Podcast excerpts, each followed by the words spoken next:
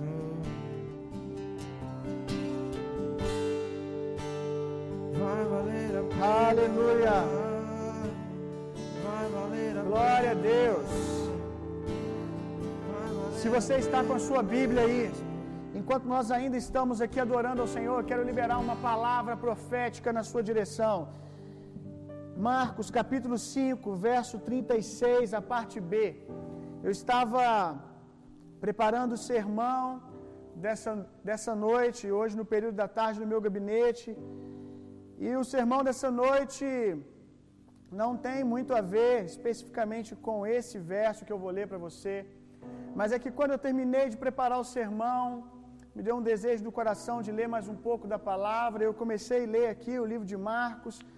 Enquanto eu estava lendo esse capítulo 6, o meu coração queimou quando eu li essa expressão de Jesus. Eu entendi que essa frase de Jesus, que esse verso, é uma palavra profética para alguém que está nos ouvindo essa noite. Eu não tenho dúvida, eu não tenho dúvida que todos que ouvirem aquilo que eu vou dizer serão abençoados, porque é a palavra de Deus. Mas eu creio que alguém que esse verso vai cair como uma bomba no seu coração, te animando, te fortalecendo, te consolando, te impulsionando a continuar. Eu creio que se essa palavra é para você, provavelmente você está alguns dias prostrado, desanimado, com um semblante caído, e eu creio que ao ouvir essa palavra de Jesus, você será ressuscitado em um nome de Jesus, você será colocado de pé, força vai chegar para você. Se é você a qual Deus colocou no meu coração para que liberasse essa palavra, eu creio que o seu coração já está queimando e vai queimar ainda mais quando eu ler. Marcos capítulo 5, Marcos capítulo 5, verso 36. Vamos ler o verso 36 todo, mas eu quero dar ênfase na expressão final. Mas Jesus não deu atenção àquelas notícias. Mas Jesus não deu atenção àquelas notícias. E voltando-se para o dirigente da sinagoga, o encorajou: Não tenha medo, tão somente continue crendo. Não tenha medo, tão somente continue crendo. Notícias contrárias também têm chegado para mim, como tem chegado para você todos os dias. Mas eu decidi firmemente no meu coração a não dar ouvidos às notícias que vêm contra a palavra, contra aquilo que Deus tem dito ao meu respeito. Por isso eu quero dizer para você essa noite: não temas, continue crendo. Existem alguns momentos na vida que a coisa mais poderosa que você pode fazer é simplesmente permanecer andando, simplesmente permanecer crendo. Que no nome de Jesus você seja colocado de pé agora onde você estiver. Amém? Glória a Deus. Espero que essa palavra tenha feito sentido para alguém. Mas agora nós vamos pregar a palavra de Deus. E eu não tenho dúvida que todos aqueles que me ouvirem essa noite serão extremamente abençoados, apoderados pela palavra de Deus. Amém? Quantos aí do outro lado estão animados para ouvir a palavra de Deus essa noite? Se você não deu um grito aí no seu sofá, provavelmente não deve ter nenhum membro aí da nossa igreja.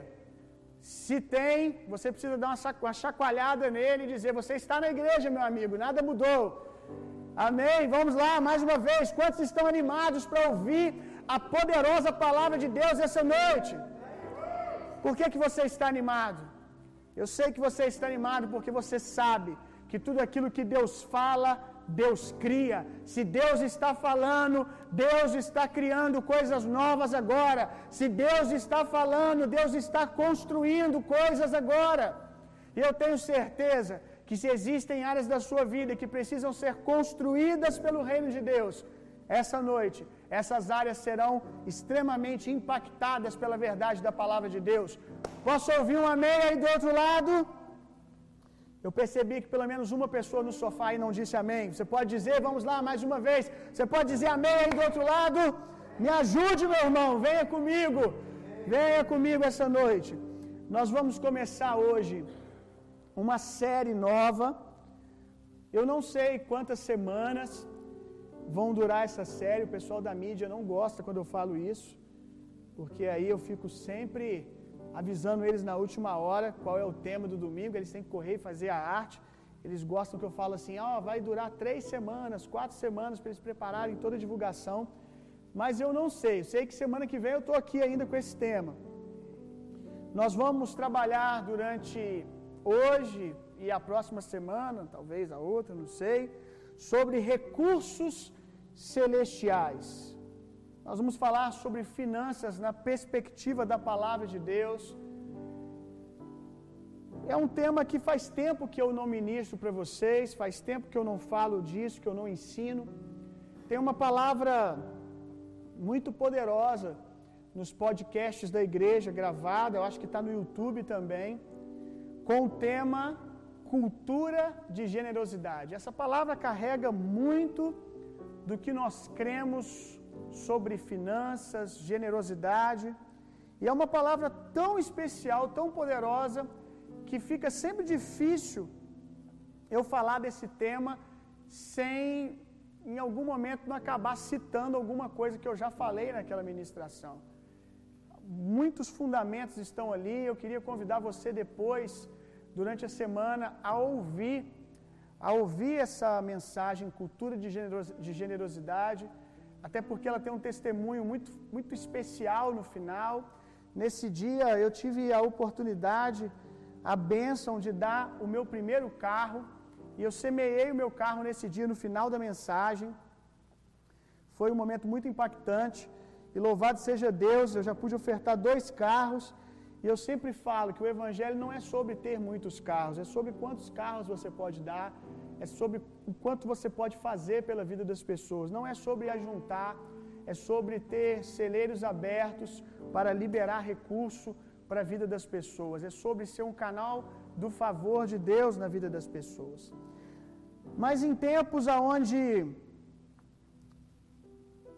nós temos visto tanta gente, né, falar sobre alcançar, você precisa alcançar o seu primeiro milhão, sobre tantas mentiras, sobre como ficar rico, em um tempo onde as pessoas estão cada dia mais gastando os seus recursos para encontrarem chaves para ficarem ricas a qualquer custo, nós precisamos falar sobre a perspectiva da palavra de Deus sobre finanças, sobre prosperidade.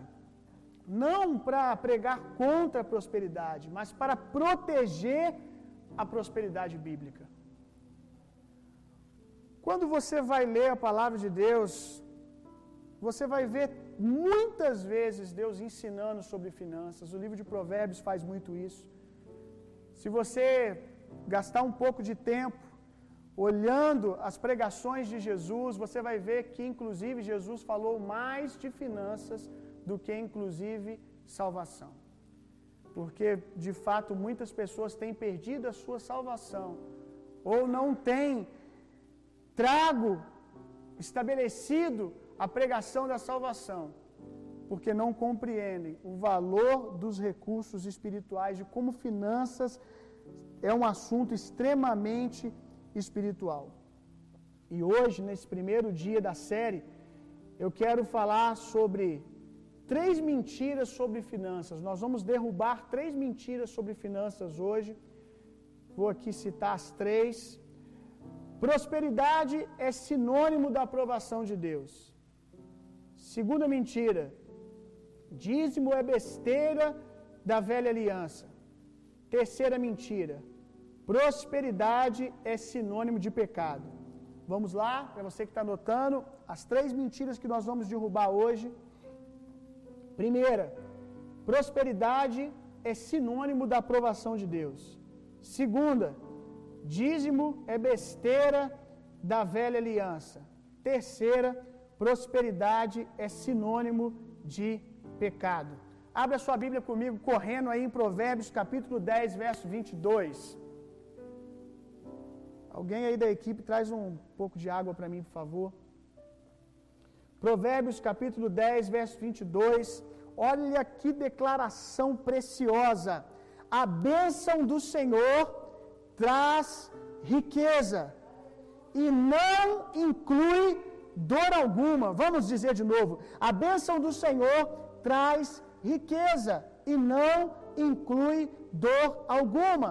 Tem uma versão que eu gosto muito que diz: a bênção do Senhor acrescenta riquezas, mas não traz dano algum. Qual é a prosperidade abençoada, a prosperidade boa?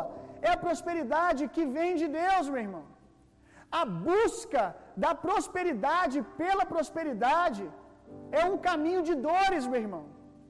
Existe um lugar que recurso vem para cumprir o propósito, e ele não traz dano, ele não traz dano para sua casa, ele não traz dano para sua família.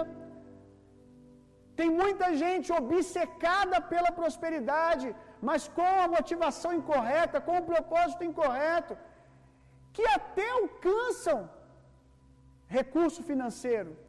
É bom destacar, né, que nós não cremos que prosperidade é a mesma coisa que ser rico. Tem muita gente com a conta vaz... com a conta bancária, na verdade, com a conta bancária cheia, rica de valor, de dinheiro, de moeda, mas totalmente vazia da bênção de Deus, totalmente vazia da verdadeira prosperidade, doente. O apóstolo João vai dizer que você seja próspero como a sua alma é, que você seja próspero em todo o seu ser. Então nós não acreditamos numa prosperidade que é apenas financeira. Alguém rico de dinheiro, mas pobre de valores, pobre de família, pobre de vida emocional. Nós acreditamos que a verdadeira prosperidade é o transbordar do favor de Deus na sua vida, meu irmão.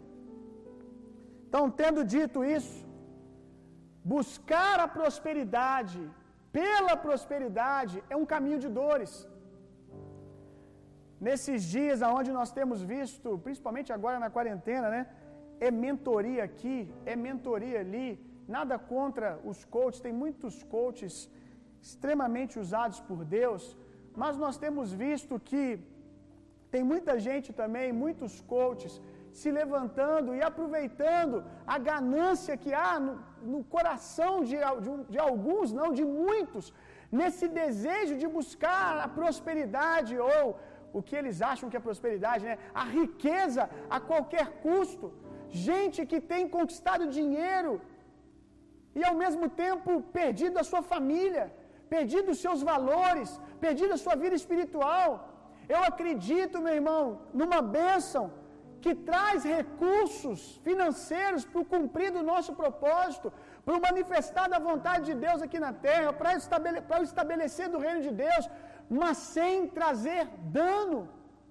Deus não vai edificar a sua vida financeira e ao mesmo tempo destruir a sua vida familiar, destruir a sua vida de oração. Gente que, em nome de enriquecer, abandona a comunhão do corpo. Não é porque eu tenho que trabalhar para ganhar dinheiro, porque essa é a vontade de Deus para mim. E nós ensinamos na nossa casa que existem pessoas que foram chamadas no dom da liberalidade, que foram chamadas para serem excelentes administradoras, uma graça, uma inteligência sobrenatural para poder trazer recurso, para poder gerar recurso, para abençoar o reino de Deus.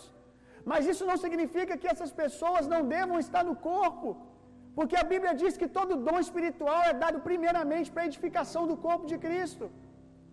Até mesmo aquele que foi chamado no dom do evangelista, ele não recebeu um, um, um vale night para poder viver fora da igreja. Ele não recebeu uma autorização de viver longe do corpo. O evangelista Por mais que ele vai passar mais tempo fora das quatro paredes da igreja, ele precisa ter uma vida de congregação para edificar a igreja local, inclusive para despertar outros evangelistas, porque a presença dele ali vai fazer com, com, com que o coração de outros evangelistas seja, que, seja aquecido, para que ele mesmo treine esses evangelistas. Então não há desculpas para que você não viva no corpo, mesmo em nome de algo que você diz que é chamado. A bênção de Deus, ela não acrescenta dor, ela enriquece e não acrescenta dano na sua vida emocional, na sua casa, na sua família, na sua vida espiritual. Quero fazer um paralelo rápido aqui entre dois textos de Provérbios. Provérbios 16, 16, abre bem rapidinho aí. A gente tem bastante coisa para aprender essa noite. Provérbios 16, 16. Olha como a palavra de Deus é equilibrada, gente. É importante a gente fazer essa defesa da prosperidade bíblica, do interesse de Deus de trazer recursos espirituais na vida dos seus filhos para que eles cumpram o seu propósito. Porque quando nós vemos um extremo, essa busca desenfreada por dinheiro a qualquer custo, por ser influência a qualquer custo, quando nós vemos esse extremo, a gente tem a tendência de nos proteger indo para o outro extremo. Acho que foi ontem que eu postei uma reflexão sobre essa coisa de mentoria aqui, coach ali, coach aqui, e eu estava questionando que tem muita gente que quer pagar uma mentoria para crescer numa determinada área da vida e paga a mentoria aqui, segue o coach ali, o outro aqui, o outro ali, mas até hoje não aprendeu nem ouvir e obedecer a voz do bom pastor que é Jesus. Aí acaba tendo o que eu chamo de uma obesidade intelectual, um monte de informação, mas não aplica nada, não pratica nada.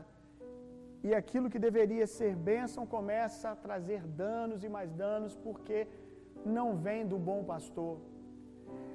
Então, quando eu fiz essa série de postagens, teve uma pessoa específica que mandou um textão para mim, falando de como ela tem ficado triste de ver tanta gente, homens de Deus, tanta gente na igreja, ficar nessa busca desenfreada pela riqueza. E ele falou assim: Eu estou fora desse negócio de prosperidade. E ele começou a botar para fora o outro extremo, tentando se proteger, começa a ir para o outro extremo. Por isso que nós precisamos trazer a palavra de Deus para ficarmos no equilíbrio da palavra, no lugar de proteção, de preservação daquilo que Deus tem para nós. Nem no extremo, nem no outro. Vamos ficar naquilo que a palavra de Deus diz para nós. Provérbios 16, 16. É muito melhor conquistar a sabedoria do que o ouro puro. É mais proveitoso obter o entendimento do que a prata mais valiosa. Olha o que a Bíblia está nos ensinando. Que melhor do que o ouro, melhor do que a prata, é a sabedoria. E poucos dias atrás nós estávamos aqui ensinando quem é a sabedoria. Quem é a sabedoria aqui do livro de Provérbios? É Jesus. Salomão não fazia ideia que ele estava o tempo todo falando de Jesus. A sabedoria estava lá antes que todas as coisas fossem feitas, ela foi arquiteta de todas as coisas. E nós sabemos que a sabedoria é Cristo, os valores do reino de Deus. Só que Provérbios 14, 24, olha que coisa linda. Porque alguém pode ler isso aqui e dizer assim: ah, a riqueza não é importante. Buscar Jesus, os valores do reino de Deus, é importante e mais nada. Isso é o suficiente. Provérbios 14, 24. Os sábios são coroados com riquezas. Olha o que, a Bíblia está dizendo. Jesus, ele resumiu isso numa fala só, numa frase só. Buscai primeiramente o reino de Deus e a sua justiça, e as demais coisas vos serão acrescentadas. Jesus não tem problema com que você seja abençoado, enriquecido. O problema é a partir da onde você inicia isso. O problema é a motivação do seu coração. Há três sistemas hoje vigentes na terra: religião, reino de Deus e humanismo. Há três sistemas vigentes na terra hoje: religião, reino de Deus e humanismo. Religião fundamentada na performance. Reino de Deus fundamentado em Jesus. Jesus é o fundamento, Jesus é o centro. Humanismo, o homem no centro. Agora, esses três sistemas vão dizer para você que é bom que você tenha uma família bacana. Esses três sistemas vão dizer que é bom que você tenha recurso. A religião não tem problema com que você tenha uma boa família. Só que ela vai dizer que você pode ter só uma performance. Você pode ter uma boa família diante de todo mundo para manter o seu cargo e ser um péssimo pai dentro de casa. Você pode ser um cara extremamente abençoado no dia a dia da igreja, no tratar com os irmãos, enquanto você toca o seu instrumento, enquanto você prega, e ser um péssimo pai para o seu filho. A religião, ela fala da performance. Não há relacionamento, inclusive com Deus. O importante é a aparência, é cumprir as metas. O humanismo vai dizer que você precisa ter tudo, que você precisa ter recurso, que você precisa ter uma família legal.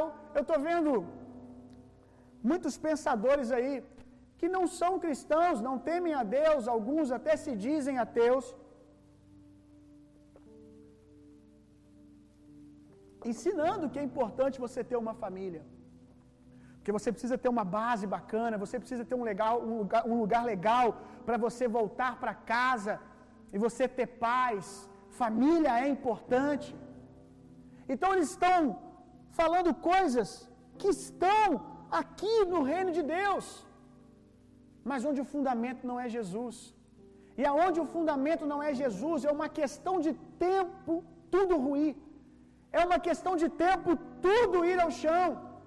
Se não está fundamentado em Jesus, não vai se sustentar.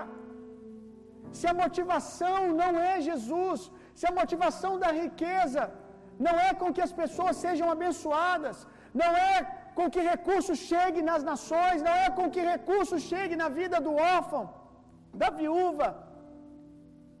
É uma questão de tempo isso começar a trazer dano. Edifica-se uma coisa e derrubam-se as outras.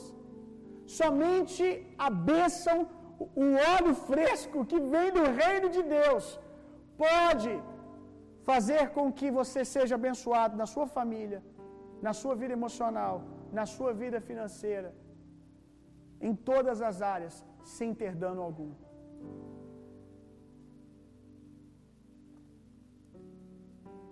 Abra sua Bíblia comigo em Malaquias, no capítulo 3.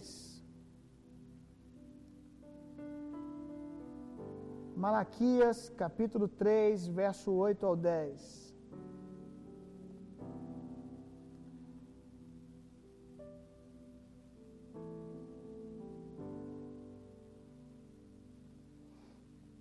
Esse primeiro ponto até aqui, nós estamos, estávamos construindo que ter dinheiro, ter bens, não é sinônimo de ser abençoado por Deus. Tem muita gente, inclusive, buscando desesperadamente ser bem-sucedido, ser uma influência nas redes sociais, ser uma, uma influência na determinada área que você trabalha, para que de alguma maneira você possa provar para as pessoas de que você tem a bênção de Deus, de que você é abençoado. Do outro lado também é, há aqueles que são ingênuos, quando olham para alguém que tem posses, alguém que tem influência, automaticamente diz: Olha que pessoa abençoada. Olha que pessoa favorecida. E talvez se você enxergasse as coisas como Deus enxerga, você jamais pediria a vida dessa pessoa. Porque nós temos a tendência de achar que porque alguém tem coisas, porque alguém tem influência, significa que essa pessoa é feliz, que essa pessoa é abençoada. Talvez ela daria tudo para ter a vida simples que você tem. Então tome cuidado com isso, meu irmão. Você não precisa ter coisas para se sentir favorecido, amado por Deus. A obra de Jesus manifesta na cruz já é o suficiente para você saber o quanto você é especial.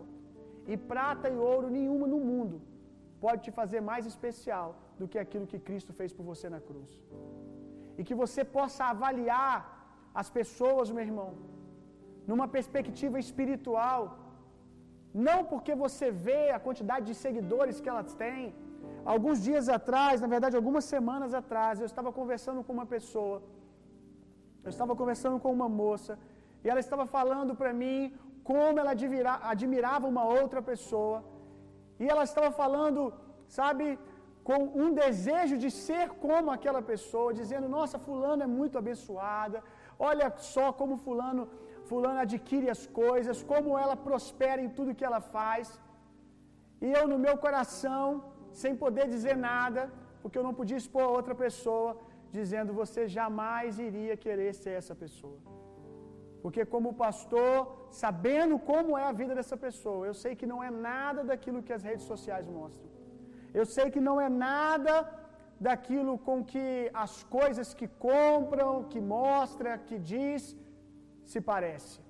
Então tome cuidado, porque você pode estar admirando algumas laranjas, sabe? De um lado você vê ela bonita e você diz, eu quero ser essa laranja, do outro lado ela está podre.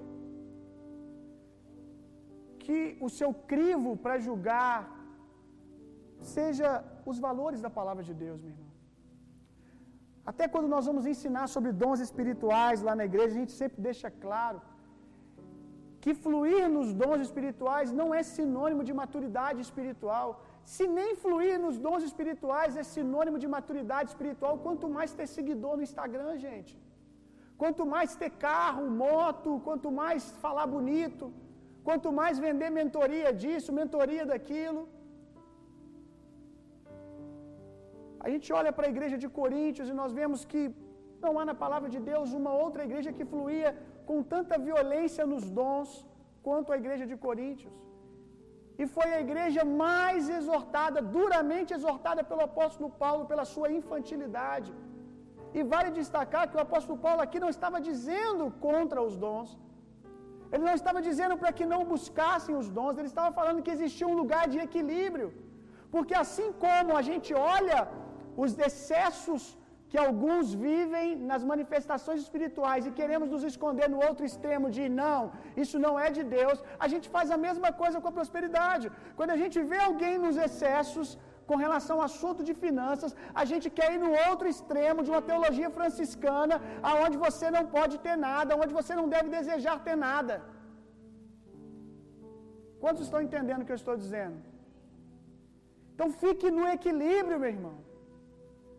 Então, assim como o apóstolo Paulo deixa claro que dons espirituais não são sinônimos de maturidade.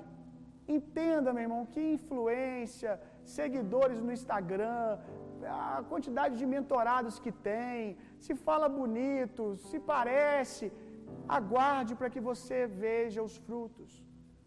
A Bíblia diz com que os frutos dos discípulos, eles têm uma característica, eles permanecem. Espere um pouco, meu irmão. Os frutos dos discípulos permanecem. Então, guarde isso no teu coração, meu irmão.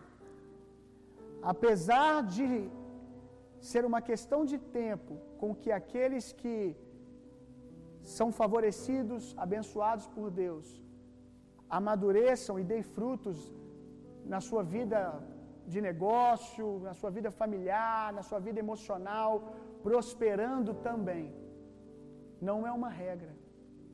Pelo contrário, se você tem isso como regra, é uma regra muito perigosa. Então vamos falar sobre a segunda mentira, que o dízimo é coisa da velha aliança, é uma besteira que nós não temos que nos preocupar. Malaquias 3, nós vamos ler do verso 8 ao 10, depois nós vamos ler Lucas 16, capítulo 10, se você já quiser ir abrindo.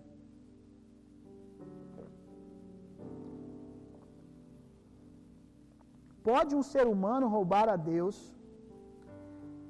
No entanto, estás me roubando. E ainda ousam questionar: como é que te roubamos? Ora, nos dízimos e nas ofertas. Estás debaixo de grande maldição, porquanto me roubais. A nação toda está me roubando. Trazei, portanto, todos os dízimos ao depósito do templo, a fim de que haja alimento em minha casa, e provai-me nisto, assegura o Senhor dos exércitos, e comprovai com vossos próprios olhos, se não vos abrirei as comportas do céu, e se não derramarei sobre vós tantas bênçãos, que não conseguireis guardar todas elas. Agora vamos lá em Lucas 16, verso 10, capítulo 10, verso. Não, Lucas capítulo 16, verso 10 ao 13. Lucas 10, capítulo, verso 16 ao 13. Meu Deus, vamos lá. Porquanto qualquer pessoa que vos der ouvidos, eu estou lendo o capítulo errado, gente. Misericórdia, está difícil aqui, viu? Estava lendo lá no capítulo 10, falei tanto que fui lá. Agora sim. Verso 10. Quem é fiel no pouco, também é fiel no muito. E quem é desonesto no pouco, também é desonesto no muito. Assim, se não fores justos em lidar com, as riquezas deste mundo ímpio, quem vos confiará a verdadeira riqueza? Se, portanto, guarda, guarda esse verso. Se, portanto, não vos tornastes dignos de confiança em relação ao que é dos outros, quem vos dará o que é vosso? Vamos ler de novo. Se, portanto, não vos tornastes dignos de confiança em relação ao que é do outro, quem vos dará o que é vosso? Primeira coisa, quando a gente fala sobre dízimo, é dizer, meu irmão, que se você é dizimista, você não faz muita coisa por não roubar a Deus, irmão. Então, por favor, não se gabe por ser dizimista. Eu costumo dizer sempre: maturidade é fazer a coisa certa sem se achar especial por isso, meu irmão. Se você faz a coisa certa e já se, já se acha especial por isso, você já está errado. Quando a gente ouve do assunto dízimo, com certeza você já ouviu alguém dizer assim: dízimo é coisa da velha aliança, dízimo é coisa da lei e já não está vigente mais na nova aliança. Isso é uma grande mentira. Primeiro que o dízimo ele não foi dado na lei. Não foi dado a Moisés, por meio de Moisés. A primeira menção de dízimo é o encontro de Abraão com Melquisedeque, a qual o livro de Hebreus diz que Melquisedeque era uma tipificação de Cristo. Então entenda que dízimo não tem nada a ver com a lei. O dízimo foi dado a Abraão, a qual a Bíblia diz que ele foi justificado pela fé, ele vivia pela fé. Então o dízimo foi dado antes da lei, ratificado na lei e confirmado em Jesus. Lucas, capítulo 11, verso 42. Jesus ele está exortando os fariseus, os doutores da lei, e ele vai dizer assim: devias, ele estava falando sobre o dízimo, né, que eles se gabavam de dizimar da, até mesmo da hortelã, da colheita, e Jesus vai dizer: devias contudo praticar essas virtudes, sem de deixar de, de praticar as demais coisas. Então Jesus, ele não diz para eles, olha, isso é uma besteira, ele diz, não, vocês fazem bem de praticar essa virtude do dizimar. Que bom que vocês fazem isso, isso é uma virtude, mas vocês deveriam fazer isso e praticar as outras coisas. No outro momento, Jesus ele vai dizer: Dai a César, perguntado sobre seus discípulos, eles dão o imposto, nós devemos dar o imposto ou não? E Jesus ele diz: Dai a César o que é de César e a Deus o que é de Deus. E eu quero te perguntar, dentro do contexto do povo judeu naqueles dias, o que que era relacionado a finanças que pertencia uma parte a Deus? É o dízimo. Jesus não poderia estar falando de outra coisa. E quando você pensa em imposto, você pensa o quê? Em uma parte da sua renda. Então Jesus diz: Você não dá uma parte da sua renda para César? Então dai a César o que é de César e dai a Deus o que é de Deus. Jesus não está falando de outra coisa aqui que não seja finanças. Dar a Deus o que é de Deus, para um judeu é muito fácil de entender. Jesus estava falando do dízimo. Devolva a Deus aquilo que pertence a Deus. E quando nós estávamos falando aqui da primeira menção de dízimo, nós falamos que Abraão deu o dízimo a Melquisedeque, que é um tipo de Cristo. E Hebreus também diz que nós somos sacerdotes segundo a ordem de Melquisedeque. Nós não somos sacerdotes segundo a ordem de Levi. Então, para nós, se o sacerdócio arão, arônico dizimou ou não, não faz realmente diferença nenhuma. Porque nós não somos sacerdotes segundo a ordem arônica. Nós somos sacerdotes segundo a ordem de Melquisedeque, meu irmão. E acontece que na ordem de Melquisedeque há dízimos. Na ordem de Melquisedeque há cultura de dízimo. Agora entenda uma coisa: nós não dizimamos segundo a lei, porque o dízimo não foi dado para nós na lei. O dízimo foi dado a nós em Abraão. E Abraão não dizimou porque havia uma lei. Ninguém havia mandado Abraão dizimar. Aqui há a diferença entre aqueles que dizimam da perspectiva da lei e aqueles que dizimam da perspectiva da nova aliança da graça de Deus. Nós não dizimamos porque há uma imposição. Ninguém havia dito para Abraão: Abraão, você tem que dizimar, viu? Porque senão vai acontecer isso, vai acontecer aquilo. Abraão voluntariamente, por causa de um coração de honra, de fidelidade, de generosidade, ele vai até Melquisedeque e dizima. Nós dizimamos por causa do nosso coração. Como naquela mensagem Cultura de Generosidade, pelo que eu me lembro, eu disse isso lá. Como pode os filhos da graça terem mais dificuldade de dizimar, de serem generosos, não só de dizimar, mas de serem generosos em ofertar, não só no gasofilácio, mas no dia a dia, na vida das pessoas? Como eles podem ser menos generosos do que aqueles que são da lei? Porque na lei, as pessoas dizimavam, sabendo que se elas não fizessem, elas tinham que saber que o devorador já estava na porta. A pressão é: se você não o fizer, vai vir o devorador. Então muitos fazem, não todos, mas muitos fazem por causa de medo. E eu sempre pergunto: qual sentimento é maior, o medo ou o amor? A Bíblia diz que o amor lança fora todo medo, então aqui já está a resposta: o medo é inferior ao amor. Se o que nos move é o amor, se nós formos cheios, segundo Romanos 5,5, do amor de Deus, então por que, que nós vamos ter dificuldade de ser generosos? Por que, que nós vamos ter dificuldade de ser gratos a Deus? Nós nos movemos em um sentimento muito maior, meu irmão. Então precisa haver no nosso meio muito mais generosidade do que qualquer outro lugar, onde as pessoas ficam dizendo: olha, se você não fizer, se você não ofertar, você vai receber isso, vai receber aquilo, maldição daqui, maldição dali. Para você, daqui a pouco eu vou falar sobre isso.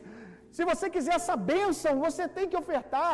Se você quiser ser curado, você tem que vir aqui numa semana, ofertando tanto, ofertando por isso, ofertando pelo ente da sua família lá, seu ente querido que está doente. Se você não der uma oferta, ele não vai ser curado.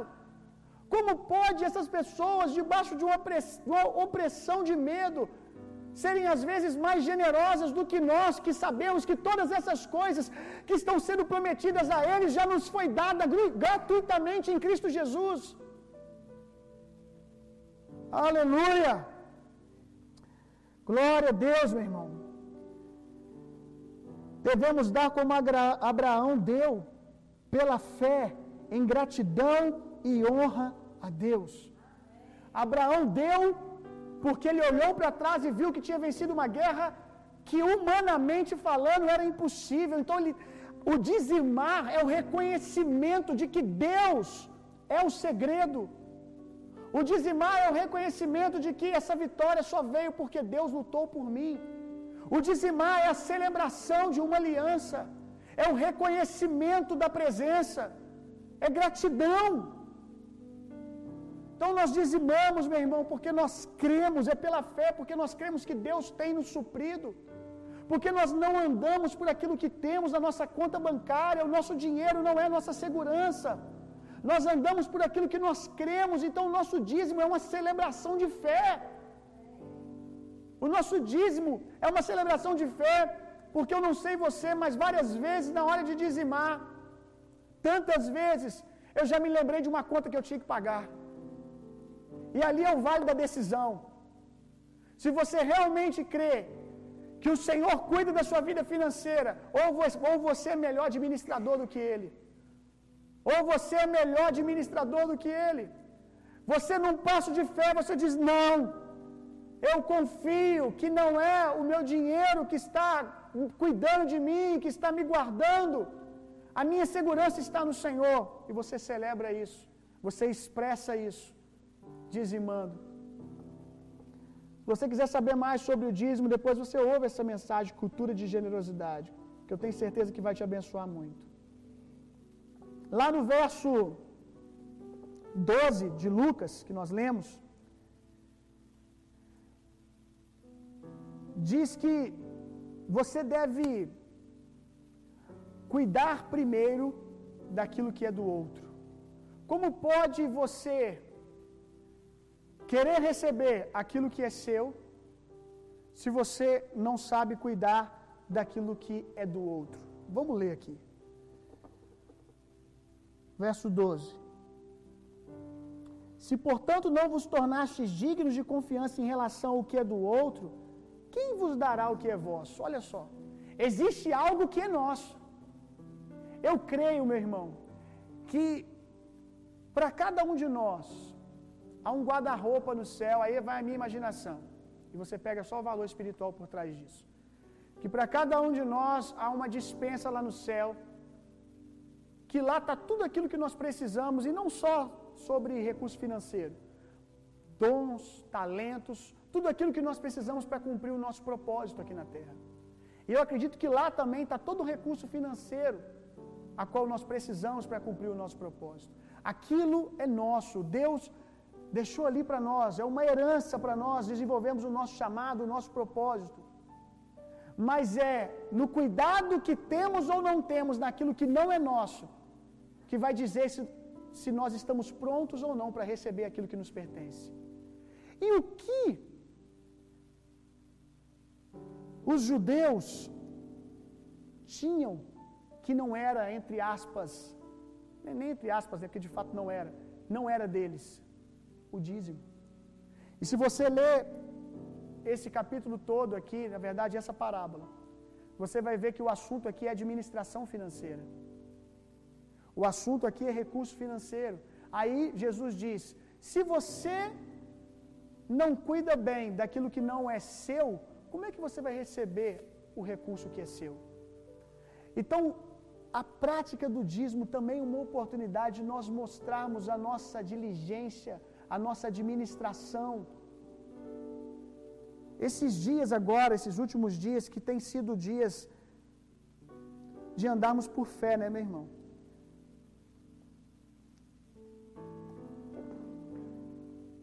Ela só acabou de tomar. ai, ai. Calma, cara, calma. Esses dias têm sido dias para aprendermos a andar por fé. Eu sei que todo mundo passou em algum ambiente de pressão durante os últimos dias. Mas eu lembro que quando começou esse período de quarentena, essa situação toda aí no país e no mundo, Eu lembro que eu falei que seriam dias para que Deus pudesse ver aqueles que ele poderia dar lugar de destaque de autoridade quando isso tudo passasse. E talvez a maneira com que você tem lidado com as suas finanças, ou a maneira com que você tem lidado com o seu tempo, porque talvez você não vai ter mais a desculpa aí na eternidade de dizer que você não tinha, você não orou, você não leu a Bíblia porque você não tinha tempo. Agora, esses últimos dias, você não estava indo na faculdade. Quantas vezes você pegou sua Bíblia? Quantas vezes você orou? Quem sabe nesses últimos dias, quando você pensou em cortar alguma coisa, a primeira coisa que você cortou foi o dízimo, ou foi a postura de generosidade que você sempre teve para abençoar as pessoas. E esses dias talvez tenham sido os dias onde as pessoas mais precisaram do seu recurso financeiro. Então eu não tenho dúvida que esses últimos meses foram meses onde Deus ficou bem atento, separando aqueles a qual ele vai dar destaque. Eu disse também no começo desse cenário que eram dias com que as cadeiras iriam girar, meu irmão. Posições seriam trocadas e nós veríamos pessoas assumindo lugares de autoridade e outras perdendo lugares de autoridade. Que Deus possa olhar sempre para você, meu irmão, e ver alguém que está totalmente lançado no reino de Deus. Quando eu vou orar pelos dizimistas da nossa igreja, geralmente eu sempre faço essa oração: Deus, que você não faça nada na terra sem contar com essa pessoa. Porque eu creio que o dizimar, meu irmão, é uma mensagem para o céu. É eu dizendo, Deus, não me deixa de fora de nada daquilo que o Senhor for construir, porque a minha vida toda está à disposição do Senhor. Quando os bárbaros iam ser batizados, eu contei isso aqui alguns dias atrás na na série para aquele que deseja reinar, quando a gente estava falando de batismo, que os bárbaros quando eles iam ser batizados, eles tinham o hábito de ficar com a sua espada fora d'água.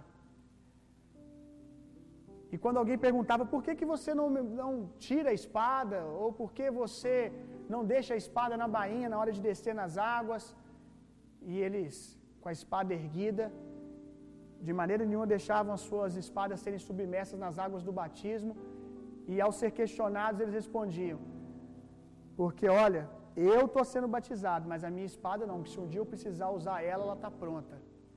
Ela não se converteu, quem se converteu fui eu. E tem muita gente por aí que 90% da vida deles foram convertidas. Foram convertidos ao Senhor, menos as finanças. E a Bíblia diz que aonde está o teu recurso, o teu tesouro, ali está o teu coração. Isso é uma lei espiritual, não tem como recurso e coração serem separados. Quando você ama alguém, você investe nessa pessoa. Quando você acredita em algo, você investe. Por quê? Porque coração e bolso andam juntos, meu irmão. Você gostando disso ou não, isso é uma verdade. Coração e dinheiro estão sempre na mesma direção.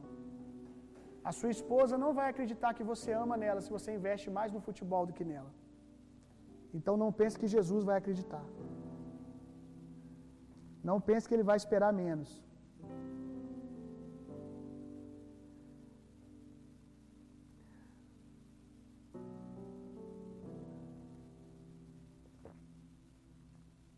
Agora, meu irmão, não pense também que porque você dizima ou porque você é um grande ofertante, você pode comprar alguma coisa de Deus. Nada que Deus tem está à venda, meu irmão. Deus não vende nada que Ele tem. Como eu disse, tem gente pagando por aquilo que já é seu. Eu vou aqui dar uma oferta para que fulano se converta, vou dar uma oferta para que o outro seja curado. Você está pagando por aquilo que já te pertence em Cristo Jesus. Tudo aquilo que nós recebemos de Deus é a partir da obra de Jesus, meu irmão. Então guarde isso no teu coração. Ser dizimista ou ser ofertante não a você, não dá a você o direito de comprar nada de Deus. Mas isso também está muito próximo da verdade. Por quê? Porque é verdade que você também não pode ir muito longe sem generosidade. Você não pode comprar nada de Deus. Você não pode comprar absolutamente nada de Deus. Mas você também não pode ir muito longe na sua vida com Deus sem generosidade. Porque significa que você não entendeu nada. Terceira mentira que nós vamos derrubar: que prosperidade é sinônimo de pecado. Que Deus não tem vontade de abençoar você também na sua vida financeira, de trazer recurso para você desenvolver o seu chamado, o seu propósito. 2 Coríntios, capítulo 9, verso 10.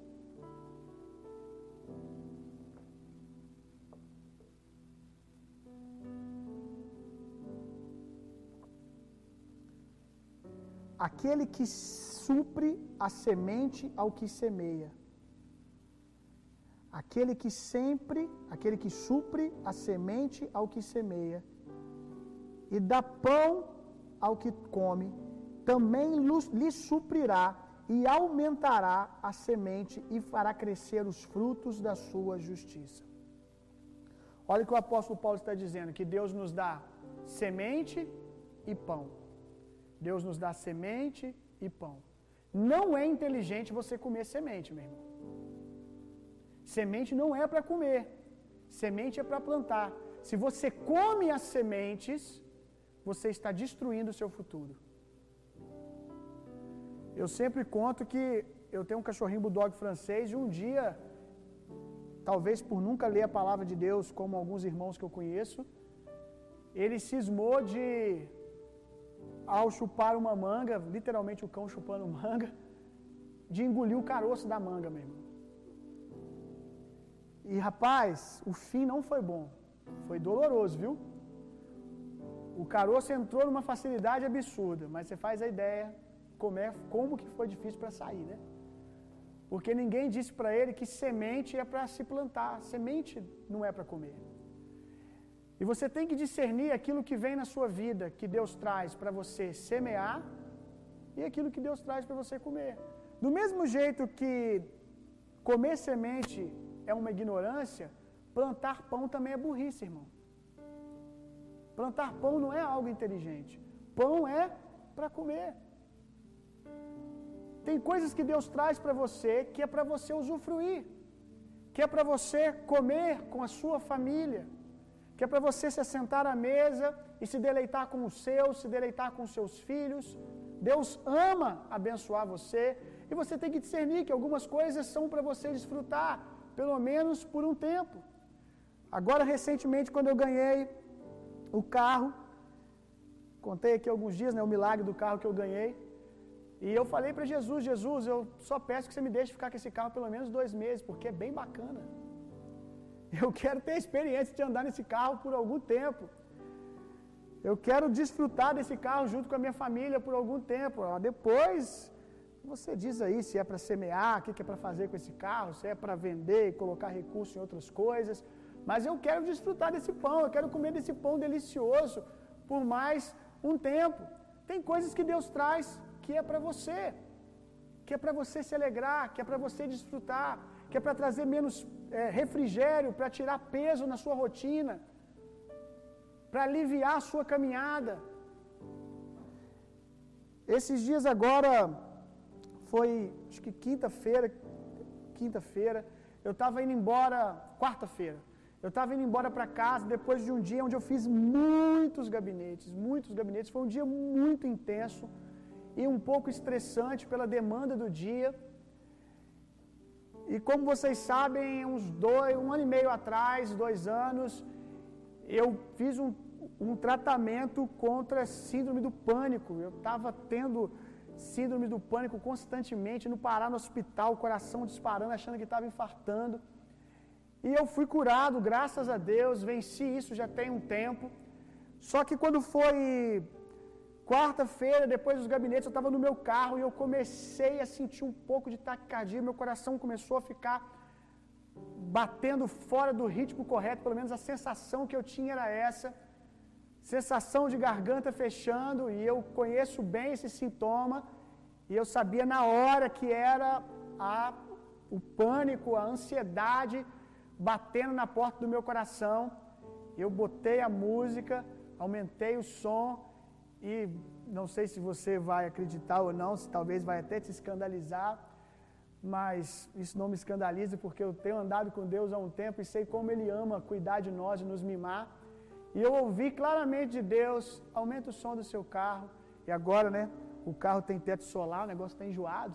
Aí Jesus falou comigo: abre o teto solar do carro. Eu te dei esse carro para que você possa ir agora para casa tranquilo. Não tem por que você estar tá estressado. Começa a pensar em tudo aquilo que eu tenho feito, como eu tenho cuidado de você. Aí eu aumentei o som, meu Deus, eu nunca vi um som tão perfeito de um carro como aquele carro. É um dos motivos que eu queria ficar com ele mais um tempinho. É muito gostoso. E eu peguei, fiquei com o teto solar aberto, olhando. E Jesus falou comigo: Eu tenho cuidado de você. Isso é uma expressão do meu cuidado. Ou seja, é pão, meu irmão. É para me comer, é para me desfrutar, é para me alimentar, para me fortalecer. Em questão de minutos, passou. Passou a inquietação, passou a taquicardia, passou todo aquele aqueles sintomas. E eu comecei a rir no carro e me emocionar com a bondade de Deus, dizendo: É Deus, o Senhor tem cuidado de mim, não tem por que eu ficar ansioso com nada. Então, saiba desfrutar também, meu irmão, e principalmente repartir com a sua família. Aqui uma observação: tem muita gente tem uma mania de ficar abençoando todo mundo o tempo todo, mas parece nunca olhar para aqueles que estão de casa. E eu, que sou muito agitado, eu tenho a tendência de às vezes me distrair e começar a olhar, fazer pelas pessoas que estão de fora e não me preocupar com a minha casa. Então, constantemente o Espírito Santo vem me dar um puxãozinho de orelha, opa, primeiro para os domésticos, cuida da sua casa, cuida da sua esposa, cuida do seu filho. Isso aqui você não vai dar para ninguém, isso aqui é para sua família desfrutar. Tem gente que não pode ouvir isso, né? Porque não faz nada por ninguém. Mas talvez você já está vivendo esse momento que de vez em quando Deus tem que dizer para você: não, isso não é para ofertar, isso é para você comer. Na saída do povo hebreu do Egito, nós vemos duas estações. No deserto, no deserto eles não tinham semente. No deserto eles viviam de provisão o tempo todo. No deserto eles viviam de cuidado o tempo todo. Era Deus mimando eles toda hora, recursos chegando, eles não tinham que fazer nada. Era tempo de aprender a confiar em Deus. Mas de repente, a estação muda e eles entram na terra prometida. Na terra prometida não cai maná do céu. Na terra prometida não cai codornizes do céu. Na terra prometida a rocha não jorra água mais. Na terra prometida é necessário você semear. E aqui são duas estações, meu irmão. Você precisa entender que numa parte da sua vida você vai viver aprendendo a depender de Deus. Eu acho que todo mundo vai passar por isso em algum momento. Aonde você vai ser cuidado pelas pessoas, pessoas vão abençoar você, recurso vai chegar, sempre de maneira milagrosa, talvez porque você ficou desempregado, talvez porque você perdeu o equilíbrio das suas finanças, talvez porque você viveu uma estação no ministério aonde Deus falou: "Aceite ser cuidado por mim agora e por meio das pessoas". Isso é uma estação. Mas uma hora essa estação muda. E você entra na estação de administrar.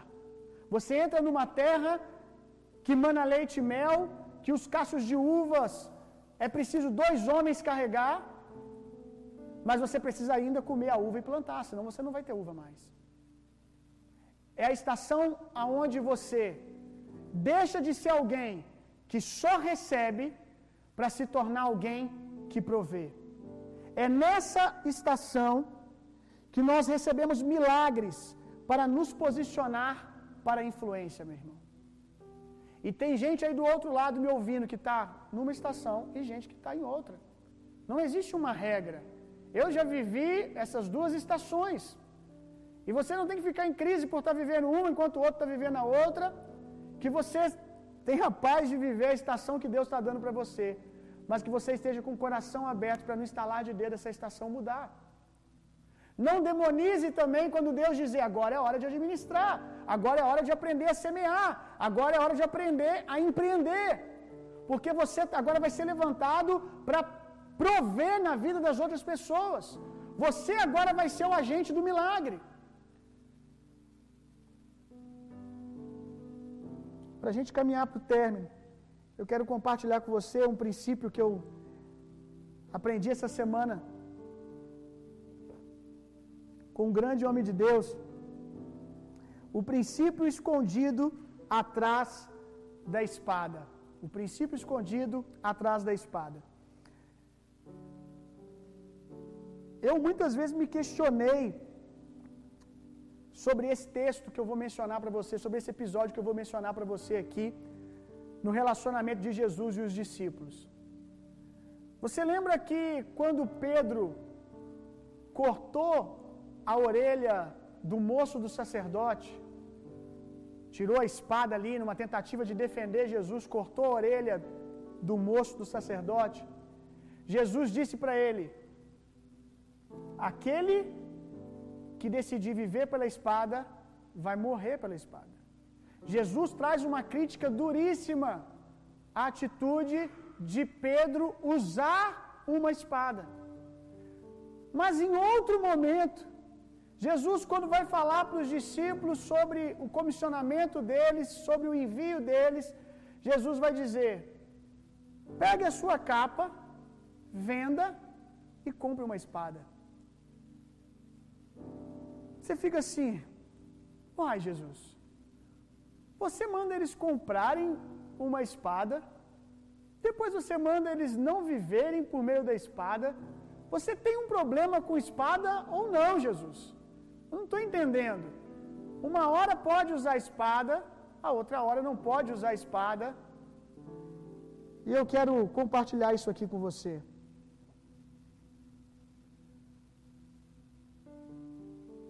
Quando você não for mais obcecado pela espada, você estará pronto para a espada.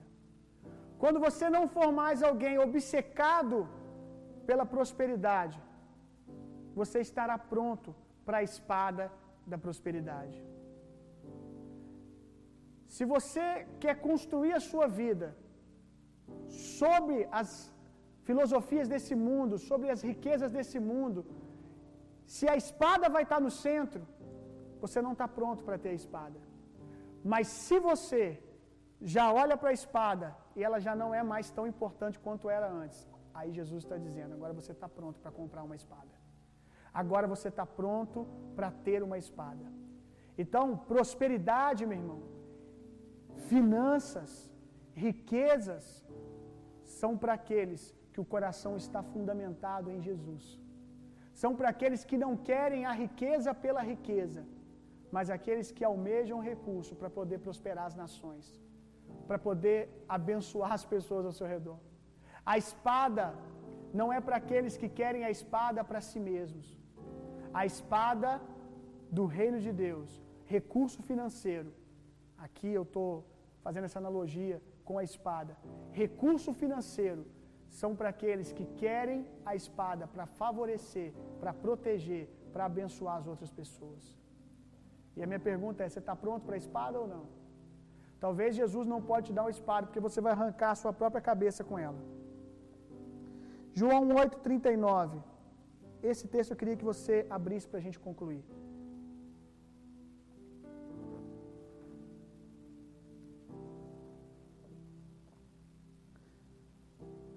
Quantos sabem que a Bíblia diz que nós somos filhos de Abraão? Amém? Nós somos filhos de Abraão pela fé. E João 8,39, os fariseus viraram para Jesus e disseram assim: Abraão é o nosso pai, responderam eles. Disse Jesus: Se vocês fossem filhos de Abraão, faria as obras que Abraão fez. E eu te pergunto, qual foram as obras que Abraão fez? Dentre algumas que veio à sua mente, eu tenho certeza que veio também a prática da generosidade, da fé do dizimar. Se nós somos filhos de Abraão, meu irmão? Aqui não está falando sobre ser filhos da lei. Aqui está falando dos filhos de Abraão. Assim como Isaac, o filho natural de Abraão, praticou a mesma coisa. Assim como Isaac dizimou, assim como Isaac continuou o legado de generosidade do seu pai, nós fazemos a mesma coisa. Por quê? Porque nós somos filhos de Abraão.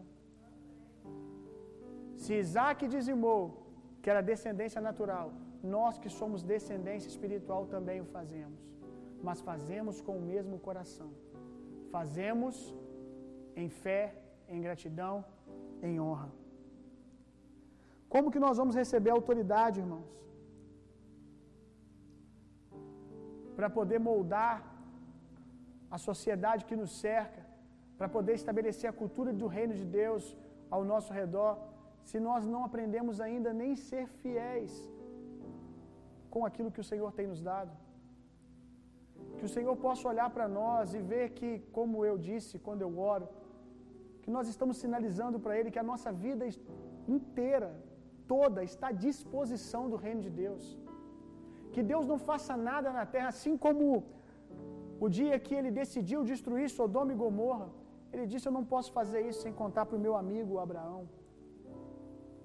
Que Deus também, sempre ao fazer algo, ao edificar, ao derribar algo, Ele possa dizer: Eu não posso fazer isso sem falar com a Maria, sem falar com o João. Porque nós somos amigos, porque Ele está construindo junto comigo. Quando eu coloco as minhas finanças, meu irmão, à disposição do reino de Deus, eu estou dizendo: Senhor, eu estou construindo junto contigo. Isso aqui deixou de ser uma coisa só sua, é nossa. Eu quero participar disso. Eu quero te convidar, meu irmão, a viver uma cultura de generosidade. Esses dias estão terminando. Esse cenário está acabando em nome de Jesus. As portas vão se abrir. Eu tenho profetizado isso toda semana. As portas vão se abrir porque o povo hebreu celebra uma grande festa para o Senhor no deserto. E nós vamos sair para poder adorar a Deus. E eu creio que um grande romper de Deus está vindo, meu irmão. E agora eu não estou falando de recurso financeiro apenas. Eu estou falando de avivamento. Eu estou falando de um mover de Deus de salvação. Se você acha que a nossa igreja tem crescido até aqui, você não faz ideia do que está para acontecer nos próximos dias. E nós vamos precisar de homens e mulheres que não só mantenham a cultura de generosidade que a nossa igreja tem até aqui, mas elevem esse nível. Porque as demandas vão chegar, meu irmão. E eu não tenho dúvida que se Deus traz uma necessidade, Deus já trouxe o recurso. Se Deus traz uma necessidade, o recurso já está no nosso meio, meu irmão. Se há pessoas necessitadas no nosso meio, é porque há pessoas que têm condições de prover. Quando isso não acontece, é porque aqueles que receberam para prover estão se perdendo com aquilo que deveria ser compartilhado. Que no nome de Jesus, Deus possa contar com você para que a gente continue construindo aquilo que a gente está construindo. Eu quero te convidar aí na sua casa a se colocar de pé. E eu quero orar. Eu chamar aqui o João para a gente ministrar junto. E eu quero orar, orar colocando o nosso coração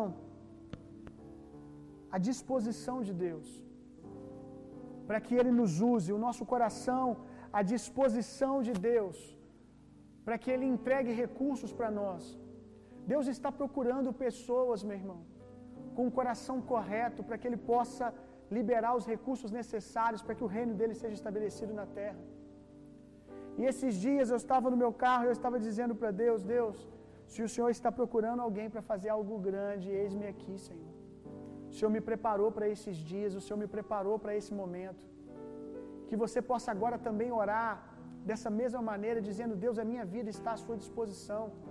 E se as suas palavras não estão em linha com o seu coração, alinhe as duas coisas agora, meu irmão. A Bíblia diz que existe um povo que honra a Deus com os lábios, mas o coração está distante dele. O que que o seu coração está dizendo? E saiba que o seu coração diz que o seu coração fala aonde você coloca o seu recurso. O que o seu coração está dizendo, se o seu coração não está dizendo, entrega a Deus generosidade, disposição para abençoar as pessoas. Alinha ele agora com o seu discurso. Alinha agora com a sua palavra, meu irmão. Alinhe agora com as suas orações, porque Deus está procurando pessoas com o coração disponível para que Ele possa estabelecer o reino dele aqui na terra. Jesus, eu oro para que o Senhor agora possa visitar os nossos corações. E aonde houver alguém com um coração disponível, não só uma oração bonita, um discurso bonito, mas como diz a tua palavra, o Senhor dá semente ao semeador. Se há alguém com um coração de semeador nos ouvindo agora, que o Senhor comece a transferir recursos, não só financeiros, mas talvez o que essa pessoa está precisando é recurso emocional para prosseguir, para prosseguir, para continuar. Eu não sei qual área dessa, da, da vida desse irmão, dessa pessoa que precisa ser enriquecida pela sua bênção. Mas quando a sua bênção chega, os nossos celeiros transbordam de vida, Senhor. Eu oro para que no nome de Jesus a bênção do Senhor que não acrescenta dor venha agora. Talvez alguém nos ouvindo que na busca desenfreada para ter autoridade, para ter influência, para ter riquezas, tem perdido a família, tem perdido a integridade, tem perdido a vida espiritual, talvez numa síndrome de comparação, sempre se comparando com as pessoas que estão ao redor, e quando olha, como diz na tua palavra, aqueles que olham as riquezas do ímpio e se entristecem. E o livro de Provérbios vai nos dizer que nós não devemos invejar a riqueza dos ímpios. E quem sabe alguém doente por essas síndromes de comparação, esses complexos de inferioridade, eu oro para que a bênção do Senhor venha sobre ele de dentro para fora, o enriquecendo em todas as áreas. Eu não tenho dúvidas, Jesus. Eu não tenho dúvidas que, uma vez enriquecidos pelo Senhor de dentro para fora, é uma questão de tempo que recurso financeiro também chegue. Eu oro, Jesus, para que aqueles que têm sido extremamente abençoados, numa, perspectiva, numa perspectiva talvez até de um dom ministerial de riquezas, estão se perdendo com o recurso, sejam despertados em o nome de Jesus. Que nós venhamos entender que, se aqui nós temos liberdade de multiplicarmos os nossos recursos, as nossas minas, há alguém na igreja perseguida que não tem condições de desfrutar dessa liberdade. Há alguém que está sendo provado no seu amor pelo Senhor diante da morte. E nós não passamos por isso aqui, ao menos ainda. Nós não somos provados diante de uma arma, diante de uma espada, se amamos ou não o Senhor. Mas é certo que um dia seremos provados pela liberdade que temos. Um dia, diante do seu trono, o Senhor irá nos perguntar o que nós fizemos com tanta liberdade, Senhor. Quem nós livramos? Quem nós libertamos? Quantos territórios nós alcançamos? Quantas vidas nós abençoamos com a liberdade que temos, Senhor? Um dia o Senhor vai nos perguntar. E eu espero que nós possamos ouvir, servo bom e fiel. Que nós possamos ouvir do Senhor. Que nós possamos ver as dezenas de pessoas que foram alcançadas pelos nossos recursos, pela nossa entrega financeira, de tempo, de alma. Que no nome de Jesus nós venhamos desse dia não viver uma vida para nós mesmos, Senhor. Nós amamos e recebemos o seu cuidado, Jesus. É tão bom, tão maravilhoso ver como o Senhor cuida de nós, como o Senhor nos mima. Como o Senhor tem cuidado da nossa casa, da nossa família. Mas que as bênçãos do Senhor não nos distraiam, Senhor. Que nós venhamos nos lembrar que são dias para repartirmos, que o Senhor está olhando para cá, para a terra e buscando aqueles que estão prontos para serem celeiros que vão transbordar para as nações. Celeiros que vão transbordar. mas celeiros precisam estar de portas abertas, Jesus. Que nós venhamos abrir as portas para favorecer as pessoas ao nosso redor. No nome de Jesus, nós oramos, Jesus, por uma cultura de generosidade. Uma cultura de generosidade que vai além do gasofilácio, que vai além do dízimo do, do mês, da oferta do domingo à noite. Mas uma cultura de, de generosidade que alcança todos ao nosso redor, que constrange as pessoas, Senhor. Até aqui, quantas pessoas ao estar na nossa comunidade de fé, poucos dias eu pude ouvir de um irmão: Por favor, parem de me abençoar, parem de me servir, que vocês estão me constrangendo. Que coisa boa de se ouvir, Jesus. Eu oro para que isso aumente cada dia mais em nome de Jesus, Senhor. Não são os dias difíceis que vão determinar para nós o que nós fazemos ou não com os nossos recursos. Não são as circunstâncias que vão dizer para nós aonde nós colocamos ou não o nosso dinheiro. Nenhuma circunstância vai dizer para nós que não é tempo de repartir, que não é tempo de abençoar. Nós estamos prontos, Jesus. Nós estamos prontos. Pode nos abençoar, Jesus. E se alguém que ainda não tem um coração de semeador, que o teu espírito que nos convence do pecado, do juízo, da justiça, que o teu espírito que nos ensina possa apontar agora todas as áreas que precisam ser mudadas, transformadas, porque nós não temos mais tempo a perder, Jesus. Nós precisamos alcançar essa cidade, Senhor. Que os corações se convertam ao Senhor. O Espírito Santo faz aquilo que só o Senhor pode fazer. Gera transformação no coração de cada irmão que está nos ouvindo agora, em nome de Jesus. Que no menor tempo possível, todos que estão nos ouvindo se tornem aptos a serem canais do Senhor para enriquecer a nossa casa, a nossa igreja, a sociedade que nos cerca, as nações, em nome de Jesus. Senhor. Irmão, se quando você ouve